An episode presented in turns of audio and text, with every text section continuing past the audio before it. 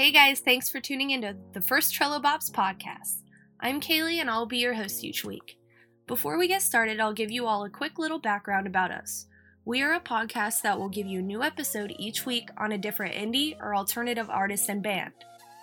Trello comes from the words tropical and mellow, which is hopefully exactly what these genres make you feel. A few weeks back, if you guys remember, we posted a poll on our Twitter, Instagram, and Facebook asking you guys who you wanted to be reviewed in this first podcast. Don't worry, if you didn't get a vote, we will be posting random polls here and there just to get your input because your input is really important and it makes this podcast so much more fun. Anywho, the poll winner between Glass Animals and AJR was Alt Pop Brothers AJR, and their song, Break My Face, was a pick of the day a few weeks ago. AJR is an American alternative pop band composed of multi instrumentalist brothers Adam, Jack, and Ryan Met. The brothers write, mix, produce, and release their music from their apartment. They have been known to say in interviews that the only tools they use are Pro Tools and a $99 microphone, which, for some of my viewers who don't know what Pro Tools is, that's okay.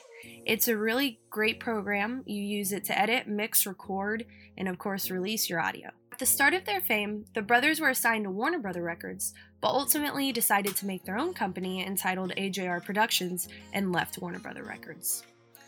The Met Brothers began performing around 2006 in Central Park and Washington Square Park.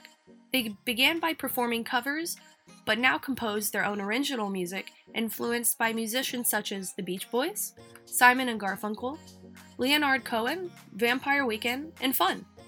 The band's musical influences also come from Frankie Valli, the Beach Boys, as I said before, and Kanye West.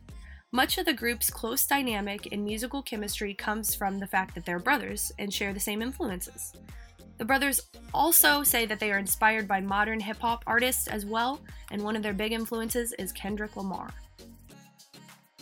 In spring 2013, Ryan Met tweeted a link to their video called I'm Ready, to about 80 celebrities, including Australian singer Sia Furler.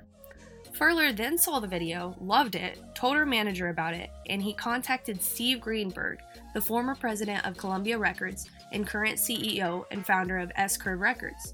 He acts as their co manager now. Now, I don't know about you guys, but I personally think that's pretty cool.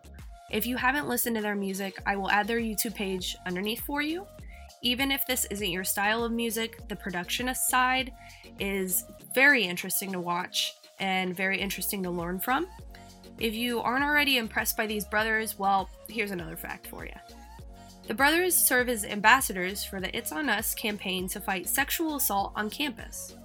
The Met brothers have been vocal about their support for the campaign, which was first launched by President Obama and Vice President Biden in 2014 to end sexual assault on college campuses. AJR performed at the final It's On Us summit at the White House in January and released the song It's On Us for the campaign in March. All proceeds from the single will directly support the campaign's efforts to bring more sexual assault prevention education initiatives to college campuses around the world. They are currently on tour for the recent release of the album Neotheater. The tour is still fairly fresh, so you still have a chance to grab those tickets if you want. The information is on their Twitter, Facebook, and also their band website. Most of you, if you have heard of AJR, know their song Weak, which was the first single from their 2016 five song EP, What Everyone's Thinking.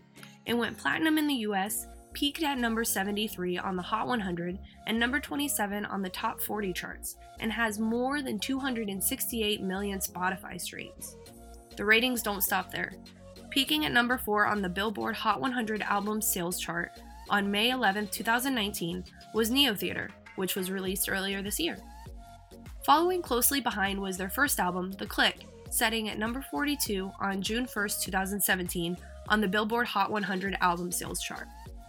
Weak has since earned itself over 140 million streams on Spotify and still counting. Now, hopefully, you guys know a little bit more about AJR, a little bit more where they come from, what their influences are, and I hope that you guys really take the opportunity to listen to their music, even if it's just one song. Uh, it can put you in a good mood, it could give you a good vibe. You never know. Just check it out. Hopefully, you all enjoyed this podcast. There's so much more we are anxiously working on for you guys and very excited to share with you. I want to thank you all for tuning into Trello Bops. Make sure to like, comment, subscribe to our pages. I'll put the links below for you. And hey, while you're at it, let us know what you want to hear next. See you guys next week.